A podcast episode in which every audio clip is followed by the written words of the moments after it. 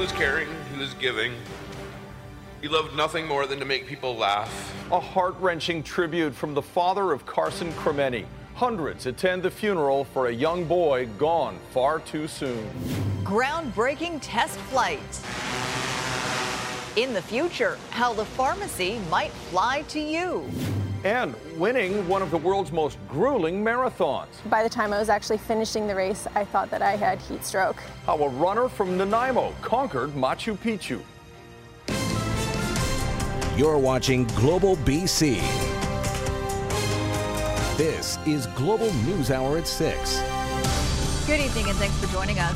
Not a dry eye in a Langley church today as hundreds gathered to remember fourteen-year-old Carson Crimeni. The teen died of a suspected drug overdose, egged on by others who recorded his last moments and then posted it on social media. Jill Bennett with more on how Carson is being remembered and the message for everyone. I just want to say to my son that thank you for being my best friend and my closest friend. And I love you, and I will never forget, and I will always have you in my heart. A heart-wrenching tribute to his only son. Aaron Crimeni broke down as he talked about fourteen-year-old Carson, his love of video games, his sense of humor, and his dreams of one day becoming a veterinarian. His favorite day of the year by far was Halloween. He, he loved everything about it.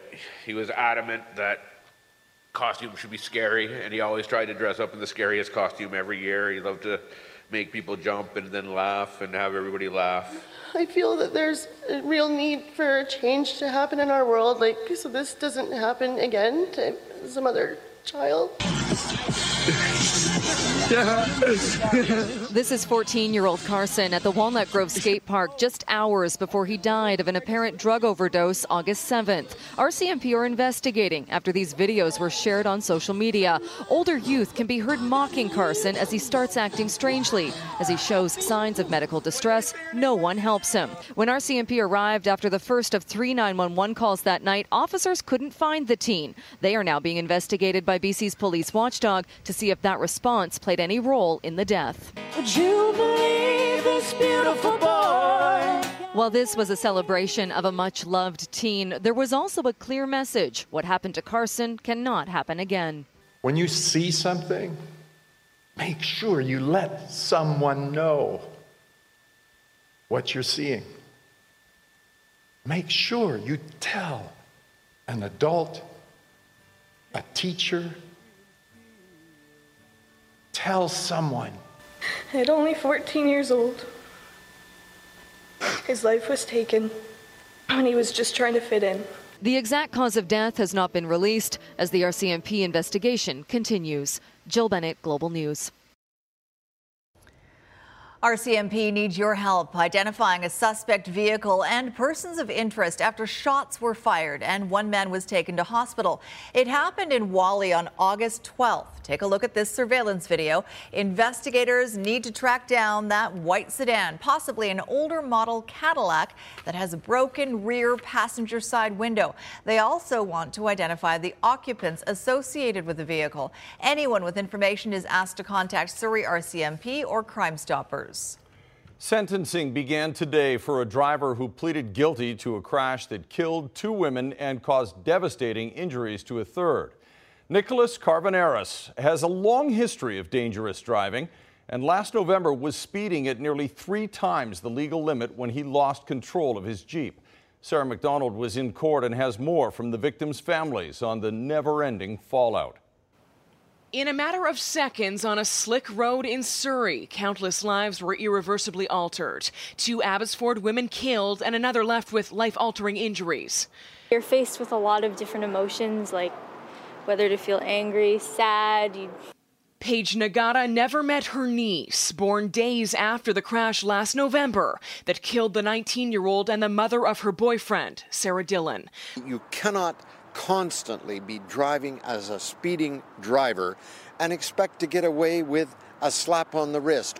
The parents and the husband of Dylan, a mother of three and a nurse, recalling the day they learned of her death at the hands of a speeding, reckless driver, traveling nearly three times the speed limit at the time of impact. A car is no different than a loaded gun. in the hands of the inept and the irresponsible.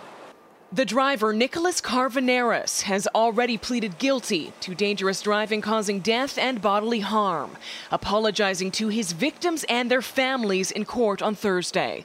Both Crown and defense in agreement the twenty-six-year-old should serve time in jail. The question is for how long? At the time of impact, the reconstruction expert uh, calculated his speed at one hundred twenty-three kilometers an hour.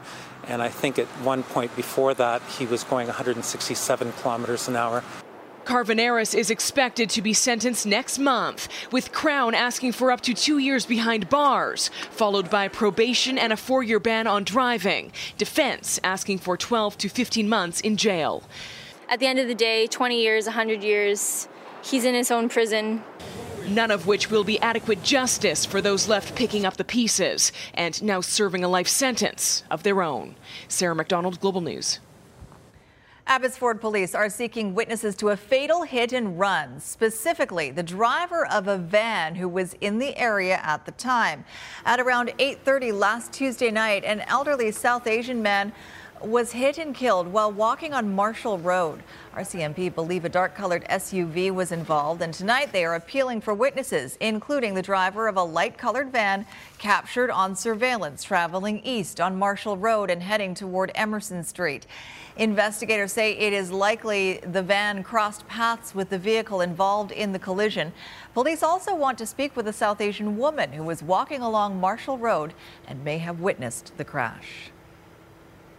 Day five of cross-examination of Andrew Berry, the Oak Bay father accused of killing his two young daughters, wrapped with a very dramatic close. Crown addressing Berry with its theory about how that day really unfolded. Romina Dea has the powerful exchange, and once again, we want to warn you, the details of this trial are disturbing. Andrew Berry's life had become hopeless, unbearable, said Crown. He had no money, lots of debt, a gambling problem, and the girls were about to be taken away from him. So Berry picked Christmas Day to kill his daughters and commit suicide because it would be the largest psychological blow to his ex and his parents because he despised them. Berry disagreed with all of it. Crown, I'm going to suggest to you, Mister Berry, you weren't planning on killing Chloe and Aubrey, but in the morning something changed and you lost your temper. Berry disagreed. Crown again, I'm going to suggest it was probably something along the lines of maybe Chloe waking up and saying that she couldn't wait to go to her mom's to open up presents and see her grandparents. Berry disagreed. At that point, you lost your temper, Mister Berry, I suggest, said Crown, and you picked up that bat that was right there and you hit Chloe with it. And you knew at that point there was no going back. Berry disagreed again. I suggest, Mister Berry, you were going to commit suicide and you decided you couldn't not take the girls with you. Berry disagreed.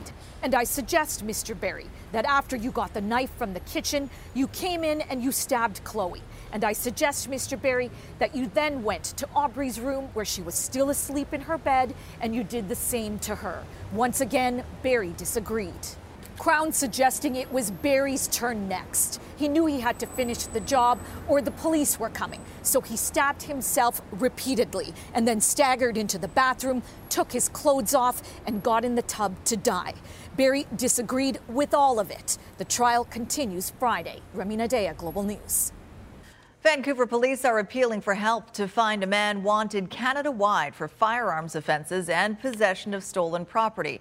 forty-five-year-old Romano Marto DiHarjo has been wanted since April of twenty eighteen. The charges stem from a joint forces operation led by the F P D that tar- by the V P D rather that targeted four major violent crime groups on the Lower Mainland. Police say he may have ties to Saskatoon, but is originally from Alberta. Anyone with information is asked to contact V P D or Crime Stoppers. James Oler, the former polygamous leader of Bountiful, B C, sentenced to twelve months in jail today. Oler was found guilty of removing a fifteen-year-old girl from the community to be married to a man in the United States. Linda Aylesworth now with a look back at how we got here and what the justice had to say to Oler in her sentencing. James Oler is no longer a free man. His sentencing at the B C Supreme Court in Cranbrook to twelve months in jail and eighteen months on probation a very long time coming. I don't have any particular reaction to him being sentenced, but I think it's important that they went through the system, that charges were laid, and uh, they were convicted. And it sends a message that the, uh, the offense of polygamy is uh, very much alive. Oler, a former leader of a polygamous sect in southeastern B C, was convicted of transporting his underage daughter to the United States in two thousand four to marry an older man. His conviction and sentencing are significant because for decades the law turned a blind eye to such offenses. It's been illegal in B C for a long time. Um, there have been people within within the Attorney General's ministry, within um, legal circles that always said that nothing could be done. The reason? That charging members of a polygamous sect for transporting child brides and for polygamy itself would infringe on their religious rights. But ten years ago, then Attorney General Wally Opel decided enough was enough. I took some heat for doing it. I took criticism, but I thought this is a gender issue. I thought it was a case of exploitation of women. If you have polygamy, ultimately it does lead to child abuse, because if you have many, if you want to have many wives, it means you're going to have to go younger and younger and younger, and ultimately you get to having child brides. While fellow polygamist Winston Blackmore was sentenced to three months house arrest last year, Oler is the first in B C to go to prison for his crime. You know, these proceedings over the last five years have given Uh, prosecutors a roadmap uh, from from charging to uh, to prosecuting through trial proceedings. There are a number of very good people who fought very, very hard so that we would see the day that some of these people would end up in jail. Linda Aylesworth, Global News. Prime Minister Justin Trudeau was back in B C today, teaming up with Premier John Horgan, announcing an agreement between the two governments to increase electric power in the province. Keith Baldry is live in Victoria with more on how today's event may be just the latest example of this growing bromance between these two leaders. Keith? It is indeed a political bromance, uh, Sophie, as these two leaders uh, like to share the stage. They call each other by their first names, uh, they hug each other, uh, and eff- sort of effusive in their praise for each other. Why it's interesting now, and we're not getting into the details of the announcement, is it's on the eve of the next federal election. So you've got an N D P premier and a federal Liberal uh, leader basically uh, liking each other in public and on a public stage, which has to drive, I think, the federal N D P slightly crazy. Here's the Prime Minister again, singing John Horgan's praises. Whenever I sit down with John, I'm reminded how much progress can be made for middle-class Canadians when forward-thinking governments work together. Thank you, John, for your leadership, your partnership, and your friendship. Over these past years, we've been able to work together. We've been able to get big things done for British Columbians and indeed uh, showed Canadians how things can be done when people work together. Well, Keith, have you ever seen a B C Premier and Prime Minister getting along so well? Uh, in a short answer, no. But I've covered ten premiers and about a half dozen, and watched their interactions, about a half dozen prime ministers. I've never seen a more positive relationship between a B C premier and a sitting prime minister. And it makes you wonder whether or not secretly, and they'll never admit this publicly, the, the B C N D P government would be quite happy to see Justin Trudeau return in either a minority or majority government come that election on October twenty-first. It's a pretty chummy relationship. We'll see how it develops over the next uh, couple of months. Thanks, Keith. Yeah. Millions of Americans in the path of Hurricane Dorian, the expanded state of emergency in Florida, and how residents are preparing later on the news hour. And Pinterest promises to stick to the truth, what the social media giant is doing to address rampant misinformation. Later. Right now, though, an historic drone delivery with huge implications. London Drugs, Canada Post, and Indro Robotics successfully pulling off Canada's first delivery beyond visual line of sight of prescription drugs via drone. John Waugh explains why it could be a game changer when it comes to getting emergency medicine to remote areas and potentially saving lives. Drones can take someone's selfie and capture a breathtaking scene on camera. But imagine the device soaring through the skies in an effort to save a life. For a lot of medication, for example, if it's an asthmatic patient, when they're having difficulties breathing, they need it immediately. So London Drugs, Indro Robotics, and Canada Post partnered up to deliver a very special package. A drone carrying prescription medication making its way across B C's coastal waters, from Duncan to Salt Spring Island and into the history books. Salt Spring has some quite remote locations in it. It's very rural. They're drawn to get in anywhere. By car and ferry, the journey runs more than thirty-seven kilometers, taking about an hour and fifteen minutes. That's with no delays. By drone, the more direct route is only eleven clicks, touching down at its destination in just over ten minutes. We're a remote community that's serviced well, but when you need your prescription, you need your prescription. So how does a drone make it that distance beyond the line of sight? When we see mishaps like this all over social media, bad batteries or connections leading to a ton of close calls. We've got to rely on the drone to be able to send back a good, solid image so that we can see exactly what it can see, and also have it smart enough that it can make adjustments. And by choosing prescription medication as its precious cargo, this Canadian initiative might have gotten an edge over other drone delivery projects like Amazon. And I think the regulator will give much more permission to those kind of life-saving activities than they will to maybe just a standard Amazon delivery. The data will be shared with Transport Canada in hopes that important prescriptions filled in the future will continue to take flight. John Waugh, Global News. International students have proven to be a windfall for B C universities and colleges, bringing in millions of dollars every year through their pricier tuition fees. But B C's post-secondary institutions come to rely on that revenue. And are foreign students taking spots that could be going to Canadians? Nadia Stewart reports. Over the past decade, the international student population has doubled in B C. More than fifty-eight thousand traveling here in search of higher learning. Instead, they get higher costs, sometimes paying five times more than domestic students. They're really used as uh, almost revenue-generating units to try and balance institutions' budgets. Tanisha Claassen with the B C Federation of Students says at some B C post-secondary institutions, international students are poised to spend even more than the government. In twenty fifteen, sixty-three thousand domestic students generated three hundred thirty-nine million dollars in revenue, while just fifteen thousand full-time international undergrad students generated nearly the same amount. Claassen calls the unregulated system unfair. There's no cap on how much these fees rise year over year, and misconceptions about this segment of the student body has left the public unsympathetic. People typically think that international students are, are wealthy and things like that um, because they have to pay these high tuition fees, but a lot of them end up having to take money from, from multiple members of their family to have it in their bank account so they can get accepted here. Minister of Advanced Education Melanie Mark says the N D P inherited a messy file from the former Liberal government. The former government essentially told institutions to double the numbers.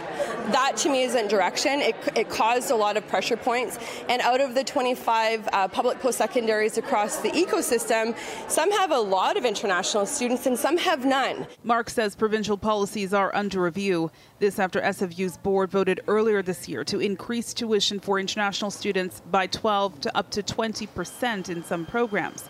And despite the hikes, they're still flocking to B C. Over the past number of years, it's fluctuated in British Columbia anywhere from a little over six percent growth to, in some cases, over ten percent growth. So uh, I don't expect that to lessen. But the B C F S Campaign for Change won't quit until, they say, the system is fair for all students. Nadia Stewart, Global News. Well, as kids get ready to go back to the classroom, it's not just new school supplies and clothes parents need to worry about. This year, the province is enforcing new requirements around vaccinations. As Aaron MacArthur tells us, routine vaccines still aren't mandatory, but children who haven't received immunizations will face some different rules. From babies in the intensive care unit, this looks like this might, to kids battling cancer. Immunization against the measles isn't always possible. Parents forced to rely on the rest of society, gripped with doubt, knowing that not everyone is protected. She's not able to get immunizations such as the measles, which you would get when you're a year old. Last year, a cluster of measles cases focused the discussion on vaccination. The government quickly taking partial steps to improve vaccination rates for school-aged kids. Students given an opportunity to catch up on their vaccinations. Some thirty thousand doses of M M R were given out this summer. Starting September third, all students will have to come to class with their immunization records. The government, though, stopping short of demanding mandatory immunization. And the mandatory records approach uh, is one that has worked quite well in Ontario. They've now seen vaccination rates uh, climb up uh, towards ninety-five percent. In New Brunswick, the provincial government is tabling a mandatory vaccine bill. Doctors here in B C aren't sure if that's the best way to go forward. By simply having the records of all the students on hand, treatment can move much more efficiently. Parents will have to talk to public health officials, and anyone not vaccinated in school will be forced to miss twenty-one days in the event of an outbreak. And for a lot of parents, it's not that they have purposefully chosen not to vaccinate their kids. They've just forgotten, or something else has come up, or, or whatever reason. Measles, a serious, potentially fatal disease with an effective preventative treatment. In order for it to work, ninety-five percent of the population needs to have the vaccine, a number in B C we are nowhere close to achieving. Aaron MacArthur, Global News. Well, anyone heading to the P N E is lucking out this week with an incredible stretch of weather. Our Kasia Broderka is there tonight with more on a show that looks like anything but a drag. Kasia? Oh, good one. Touche. Yeah, we're very snug here with a bunch of drag queens. Hello, ladies. Uh, it's not about weather yet. We'll have a forecast coming up shortly, but now it's all about For the Love of Drag. It hits the stage every day at seven thirty p m here at the Tim Hortons stage. Tell us who you are and what we can expect of each of you. Well, my name is Ray Sunshine. I'm Vancouver's suspicious woman, and I am uh, bringing Shania Twain all month long. Excellent. I feel like a woman. Beyonce? Yes, my name is Kendall Gender, and I'm giving you the full Beyoncé Coachella fantasy. Excellent. And yourself? And I'm Sienna Blaze, and I'm doing Shirley Bassey, the glamorous one of them all. And finally, Gloria. Oh, well, I miss Gloria, and I'm just here because it's out at the P N E. Perfect. Okay, so who's hitting the stage tonight? All of us. All of us. All of you. Yeah, perfect. You're all looking amazing, full on sass. I almost just got it there, and I need your I, well, and I need your advice on makeup. Okay, but we have your forecast coming up later in the show. There you go, guys. It's sunny. Kendall Gender. I mean, it's so awesome. they're they're very very funny, and what a great show. I want to fill up my tank so that when it's time to go, I'll go. People in Florida are fueling up and stockpiling supplies as Hurricane Dorian approaches. The powerful storm dumped heavy rain on the U S Virgin Islands and Puerto Rico Wednesday. But aside from widespread power outages, the region was largely spared. Dorian is set to hit the Bahamas on Saturday and reach Category four strength when it makes landfall on the U S mainland on Sunday. Florida's governor is urging people to prepare, already declaring a state of emergency for all sixty-seven counties. We're learning new details today about the victims of a deadly boat crash in Muskoka involving t uh, television personality Kevin O'Leary. A forty-eight-year-old Ontario woman and a sixty-four-year-old Florida man were killed in the nighttime collision. Global's Mark Carcassol has the latest. Not much in the way of new information on the incident on Saturday in Muskoka, but we have learned a little more about the deceased. forty-eight-year-old Susanna Brito of Uxbridge was one of two who died on the boat, allegedly struck by the one business mogul and reality star Kevin O'Leary was on. While her family have chosen not to speak to reporters, people are offering their condolences on social media. The town's mayor, Dave Barton, also issued a statement Thursday reading, quote, "Susanna's energy and enthusiasm will be missed by all who knew her. We're mourning her loss along with her family and friends. On behalf of the township of Uxbridge, I offer our deepest condolences to her loved ones left behind." Now, we did manage to speak to the brother of the man who died on that boat, sixty-four-year-old Gary Poltash of Florida, who's said to have died instantly. Poltash's brother, Larry, did not want to be recorded, but he tells Global News he's just relieved his brother's death came quickly and that he didn't suffer. He says Gary lived a good life, described him as a self-made man who had a successful career as an accountant before retiring. He also says he feels sad for Brito's family and her three children who've lost their mother. Larry Poltash says he spent each day since the incident praying.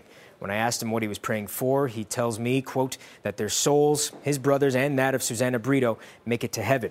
Now, for his part, O'Leary has not made any further comments since the one he initially sent out days after the crash, stressing that he's cooperating with authorities and implying the other boat involved didn't have its lights on and that it fled the scene after the crash. Larry Poltash doubts that second point, at least, saying the owner of the boat his brother was on is a doctor and that he believes he would have kept his cool and sped off to seek medical attention for the victims, a story that right now seems to be backed up by local O P P investigators. Now, we'll see what information, if any, the O P P reveal in the coming days. As for funeral arrangements for the deceased, we do know that there is a visitation set for Susanna Brito in Uxbridge on Friday, with a funeral the following day. As for Gary Poltash, his adult son and daughter are expected to be coming to Canada to pick up their father's body and bring it back home within the coming days. Back to you. Reporting. In Health Matters tonight, a popular social media site is taking steps to stop the spread of misinformation surrounding vaccines. Anyone who searches for vaccine-related content on Pinterest will now be directed to major public health agencies like the World Health Organization and the U S Centers for Disease Control and Prevention. The lifestyle site is also banning ads, comments, or recommendations on those pages to avoid any misinformation being shown. That's too small, Rainey. Go get another one. A dog on a mission for mollusks. We'll show you how she does it coming up after the forecast. Well, the folks down at the P N E have been happy as a clam with the forecast. We'll get to that with Kasia in just a moment. But let's talk to Squire right now, who went down there, found a friend at the Super Dog Show. Well, actually, that dog was rather super as well. Yeah. One thing, I think the Super Dog Show is now in its forty-first year at the P N E. Are the dogs forty-one too? No, they've, oh, uh, those, okay. those dogs retired and let yeah. the other dogs right, take over. Right, okay. And uh, anyway, so um, people love it, and we tried to find out, okay, how long does it take to actually train a super dog? That's one of our questions. If you want to get your dog super enough to be a super dog, just know it's going to take a bit of time. For a dog to become a super dog, it's roughly two years. So the first year, we do a lot of socializing and a lot of playing and a lot of games. And then the second year, we start working on the specific skills that we're looking for in our shows. What's most amazing, or I guess super, about these dogs is how quickly they get used to doing everything in front of an audience with all the lights and the music and the noise. I don't think they really realize how many people are in here. And then, you know, when it lights up, they they get... It's like it just drives them. For a really confident dog that has an amazing relationship with their trainer, these dogs feed off the crowd. Super dogs don't discriminate. Any breed is welcome, but some are easier to train than others. What breed learns the fastest? Uh, the herding breeds. So the herding dogs are always on. They're, where, where are the sheep? Where are the cows? Where are they? Where are they? So in, in a super dog environment, they're really tuned in. What's in there? Your shoe? Wow! The ultimate aim of Super Dogs is to show the connection between people and dogs. It's a connection that, when you think about it, is quite remarkable. And we should be in wonderment that we live with another species in our home. It's another species. We talk to them, we love them, we hug them, they sleep on our beds. It's another species. If it was a chimpanzee or a dolphin or an elephant, you'd be amazed. Well, it's another species. There should be wonderment in the fact that we have these, uh, these, these, these dogs in our home. I'm in, I'm in wonderment that I live with Susie every day. Susie the dog. The dog. Susie the dog. Okay. I was going to say, who is Susie? Susie's yeah. the dog. Susie's the dog. I didn't realize Jane that. and okay. Will, too, but Susie's. Yeah. All right, uh, back down to the P N E uh, for the love of drag. Kasia Broderka getting some makeup tips and forecasting the weather. Kasia? Hi, good evening. Yeah, it's a great night for the P N E, Sophie. We've got an increase in cloudiness, though, but we're not expecting any precipitation for now. Let me get to your forecast right away. So we take you to... Uh, English Bay here, where temperatures are sitting at twenty-two degrees. Temps have fallen already by a few. Mostly cloudy skies due to a system to the south of that. I'll show you this very shortly. But first, these areas marked in blue here do have a thunderstorm risk this evening through the overnight hours. And it does include Metro Vancouver and Vancouver Island. Already seeing some thunderstorms developing on western sections of Vancouver Island due to the system to the south of us. And moving forward, you'll note many of us seeing more cloud cover for tomorrow, a chance of, sh of showers right across the southern half of the province. That's for tomorrow. And then on your Saturday also, better chance of seeing the showers would be along coastal sections. But that's a risk of rain on Saturday and on Sunday. Better risk or a better chance of seeing the rain is on your Sunday. So have a look at what to expect for your Friday. We're expecting plenty of sunshine, though, to the northern half of the province. Temperatures are still going to be above seasonal by a few degrees. Same thing for us to the southern half, but increase in cloudiness. The chance of showers is there, and the chance of non-severe thunderstorms for all areas there marked with the uh, with the bolt there. Uh, also, we could see that in the Fraser Valley, Abbotsford, Chilliwack, and areas to the east of that do have that risk. It's morning showers, then clearing out into the afternoon. Here's a look at your five-day forecast for Metro Vancouver. So all in all, great conditions for the P N E. There you go, guys. Sure looks like it for the last weekend. Thanks very much, Kasia.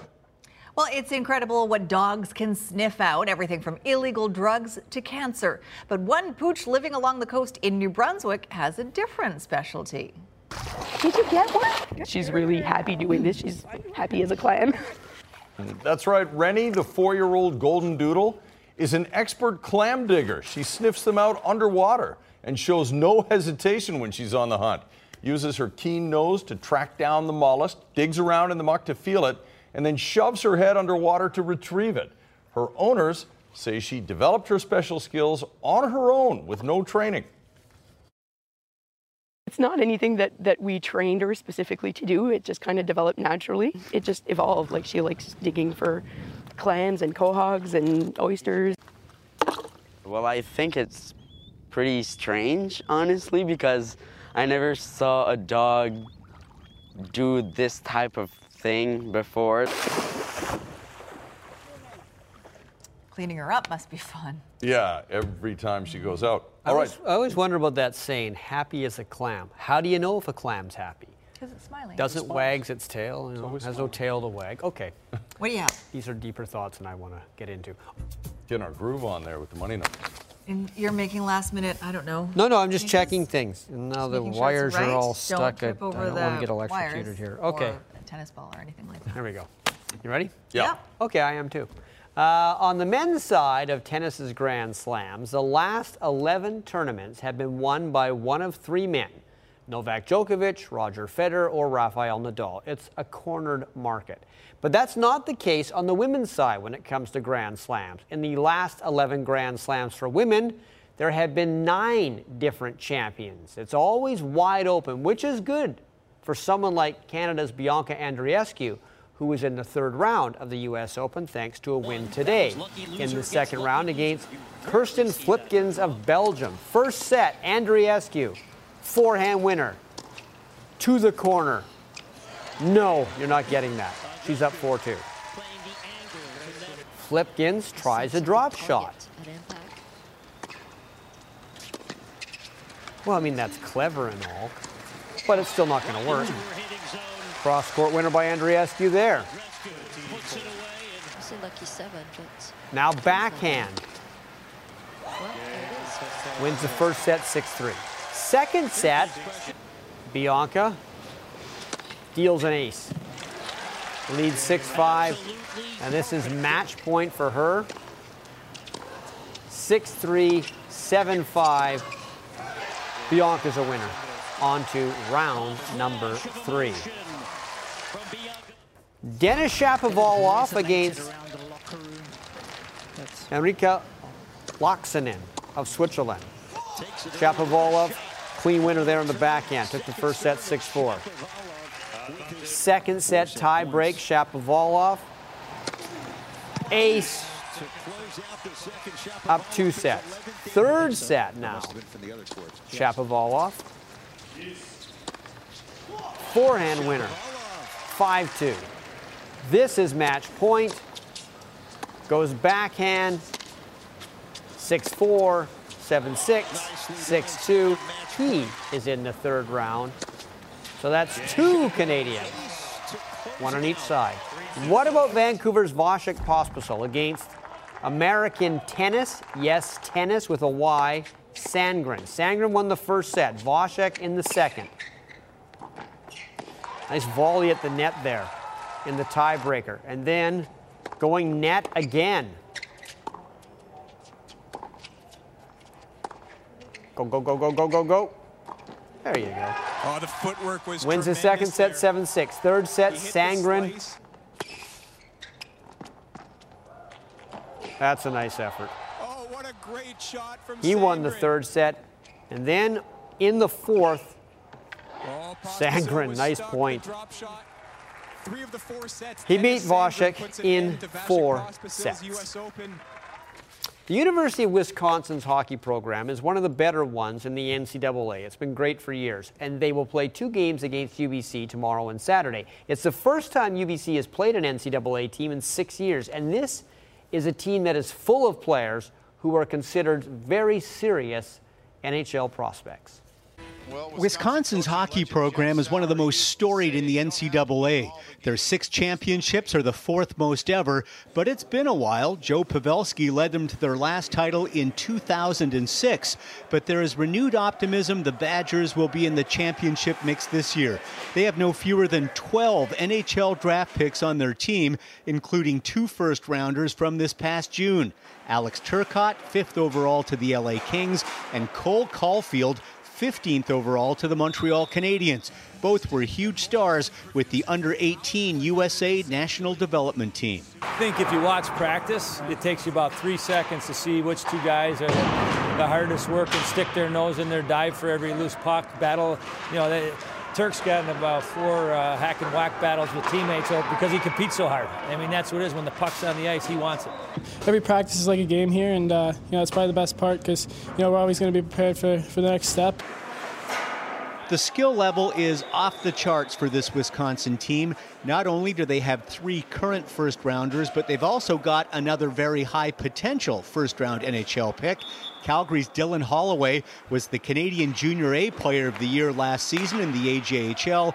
He's projected to be a top five pick next June, so he is on the right team. Uh, every little detail matters to them, especially in the weight room, too. They're animals in the weight room, so uh, yeah, and on the ice, just all the details and every rep, every drill is just Uh, it's like as hard as they can, super precise, and they, they compete to win, and it's just unbelievable too. There's no way of knowing how long these top talents will stay in college, so Wisconsin knows it needs to win now. These kinds of teams don't come around often. The goal is to win. Um, I think that's what we're going to try and do, and um, we're really competitive people, like I said, and, and we want to be the best. We're pretty excited about it, as they should be, and now it's our job to, to come together as a team. It's great having superstars skate around the ice, but it's greater when you can do something special as a group. They drew the groups for uh, UEFA Champions League. Paris Saint-Germain and Real Madrid are in the same group. So are Bayern Munich and Tottenham. Barcelona is in a group with Inter Milan and Borussia Dortmund. Last year's champs, Liverpool, they're in a group with Napoli. Chelsea is in a group with Ajax. Juventus, um, who is Juventus paired up with? I wrote it down and didn't keep it. Uh-oh. Oh, I'll get back to you on that one. Um, Do you see? Doesn't matter. I don't see it. Atletico Madrid, maybe? Okay, Man City is an easy group. No big teams are with them. This is you bothering know, me because now I wait a minute. You're not. Uh, wait no, a minute. No. You're not perfect. No, it is Atletico Madrid. Oh, it there was. they are. I was. Right. I was right. The, yeah, I was right. It was right after all. Whew! Thank goodness for that. Running a marathon is tough, unless you're our producer, Marsha Gabriel, who could easy. Sleep. But running a marathon up and down the Andes Mountains is next level. However, a Nanaimo woman who had never run a marathon before tackled it all and came out on top. Kylie Stanton has more on how she did it and what inspired her to keep going. Three, two, one, let's go! Imagine getting through forty-two kilometers in the Andes Mountains, piling on more than four thousand meters of elevation. Go get 'em! Now, imagine running it. It was the craziest thing I've ever done. To attempt the Inca Trail Marathon, dubbed the most difficult marathon in the world, you have to be a little insane. Woo! But Kristen Clark did it for her sanity. I really do enjoy just being out in nature. It's very peaceful and calm. And so where better than the chance to race along Peru's historic trail, the finish line at the ancient mountain city of Machu Picchu. It was four mountains altogether, three mountain passes, and an incredible trail with tons of scenery along the way. Clark, who has never run a marathon before, began her training last spring running local trails and hikes. But what she couldn't prepare for was the altitude and the course's drastic change in temperatures, starting near freezing at the eighty-two kilometer mark on the trail, getting colder as it wound through the mountain summits, until crossing into the hot, humid heat of Machu Picchu. Moments of doubt along the way were inevitable. I had to stop and just tell myself that I need to keep going, don't sit down, and just continue the race. But Clark not only finished, she won, beating the next closest competitor by more than an hour and setting a record for fastest ever female time at eight hours, forty minutes, and five seconds. This was a whole nother level, and I was very, very proud. An inspiration to others looking at setting their sights on great heights. Get out there, set your goals, start small, and work up to the big adventures.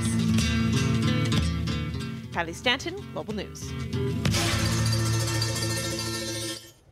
And what were you saying, Swart? Okay, so one marathon, one win. In, yeah, perfect in the, record. In the mountains of Peru. Toughest one. I'm out. I'm all good. I'm done. Thank you. I retire undefeated. Well, she's not retiring. She says she hopes to do a marathon on every continent in the world. And next up, she thinks, is probably going to be the Great Wall in China. Thinking big. It's amazing. She said she got back on the trails after having two kids. That was her attempt to get back to sanity after that, being a mom of two young children. Do you understand that? I do, kind of, for the young boy at home. Who's probably watching right now. Hi, Will. Yeah, exactly. Thanks for watching. Have a good night. Good night, all.